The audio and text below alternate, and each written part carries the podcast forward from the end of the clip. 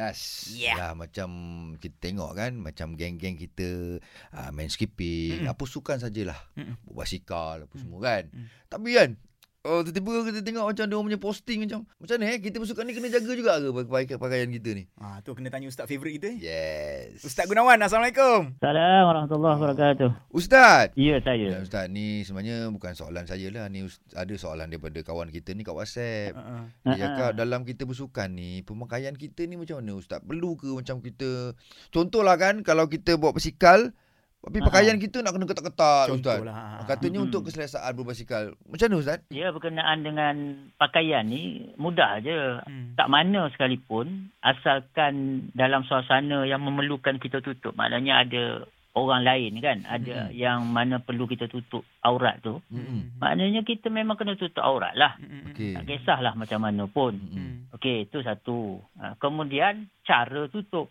Ha, pertama, mana tahap yang perlu ditutup. Yang keduanya, cara menutup. Hmm. Ha, Okey. jadi perkara tu memang kita kena uh, apa nama kena laksanakan lah. Hmm. Uh, kita kena observe dan kita kena laksanakan benda tu. Contohlah sekarang saya tengok ramai betul yang duk berkayuh basikal ni. Ha, ha. Kan? Yang malam ada. Betul. Mm-mm. Uh, uh, Okey.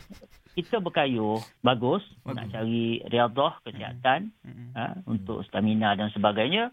Tetapi dalam masa yang sama macam mana dari segi penutupan aurat. Hmm. Mhm. Aktiviti berkayuh tu baguslah Yalah, yalah. kan tetapi dalam masa yang sama kita kena jaga juga tentang keselamatan kita Ah betul juga. Hmm. bukan keselamatan yang kena pasang lampu ada lampu kena pakai helmet itu Hmm. itu selamat tu selamatlah Hmm. Mm-mm. keselamatan dalam kubur macam mana yang tadi itu kesel- yang tadi itu keselamatan jalan raya. ah tu Ni keselamatan dalam kubur. raya. Ini kalau kesel- dengan kau berkayuh tiba-tiba mengancam keselamatan kubur mahsyar Oh, mizan Allah. kau Allah. Macam mana Allahu akbar. Okey. Masak. Jadi kita kita tetap kena kena fulfill juga, penuhi juga syarat-syarat tutup Pergi, pergi. tutup aurat. Baik. Baik. Dan kalau betul berkayuh tu, kau Hmm. bukan nak bertanding dengan orang pun. Ha. kan nak laju sangat sampai kena ketat, telanjang terus lah kalau tu lagi laju kan. Jadi Betul. maksudnya kita jangan sampai lari maksud kan. Ha, jangan faham, sampai lari tujuan. Ha, ha. Kita berselindung di sebalik kesihatan tapi dalam masa yang sama kita langgar perintah Allah Subhanahu Wa Taala. Yeah. Okey ustaz ustaz. Boleh je kayuh, kayuh lah. Hmm. Tak ada masalah. Tapi Yelah. penuhilah syarat dia tu. Okey ustaz, saya nak tanya bagi pihak saya sendiri lah. Saya sekarang skipping. Kadang-kadang saya pakai baju tak ada lengan ustaz. Okey ke tak sebenarnya? Takut juga orang nak kecam saya nanti ke macam mana ustaz? Ha. Betul, Baju tak ada lengan.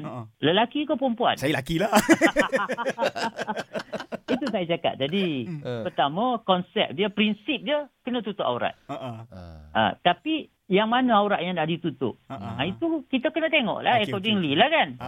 Maknanya kalau orang lelaki, cara orang lelaki lah yang kita tahu. Aurat yang mesti bagi orang lelaki ni ialah Pusat hingga lutut. pusat sampai ke lutut. Ah. Paling kurang itulah paling kurang. Okey, Okey. okey. Kalau tutup yang tu semayang pun sah jangan kata nak skipping. Oh, nampak tu ustaz ni. bu, cuma bukan bukan apa Ustaz Kadang-kadang bila anda tunjuk lengan tu Dia macam riak lah Ustaz nak tunjuk-tunjuk bicep Ah. besar Eh, itu niat-niat kita itu, itu kita buka kitab lain lah. Okey okey okey okey Ustaz, okey, okey, okey. Terbaik Ustaz. Okey Ustaz, terima kasih Ustaz. Dapat bagi, Baik, baik. bagi pencerahan kat saya sendiri ni. Terima kasih Ustaz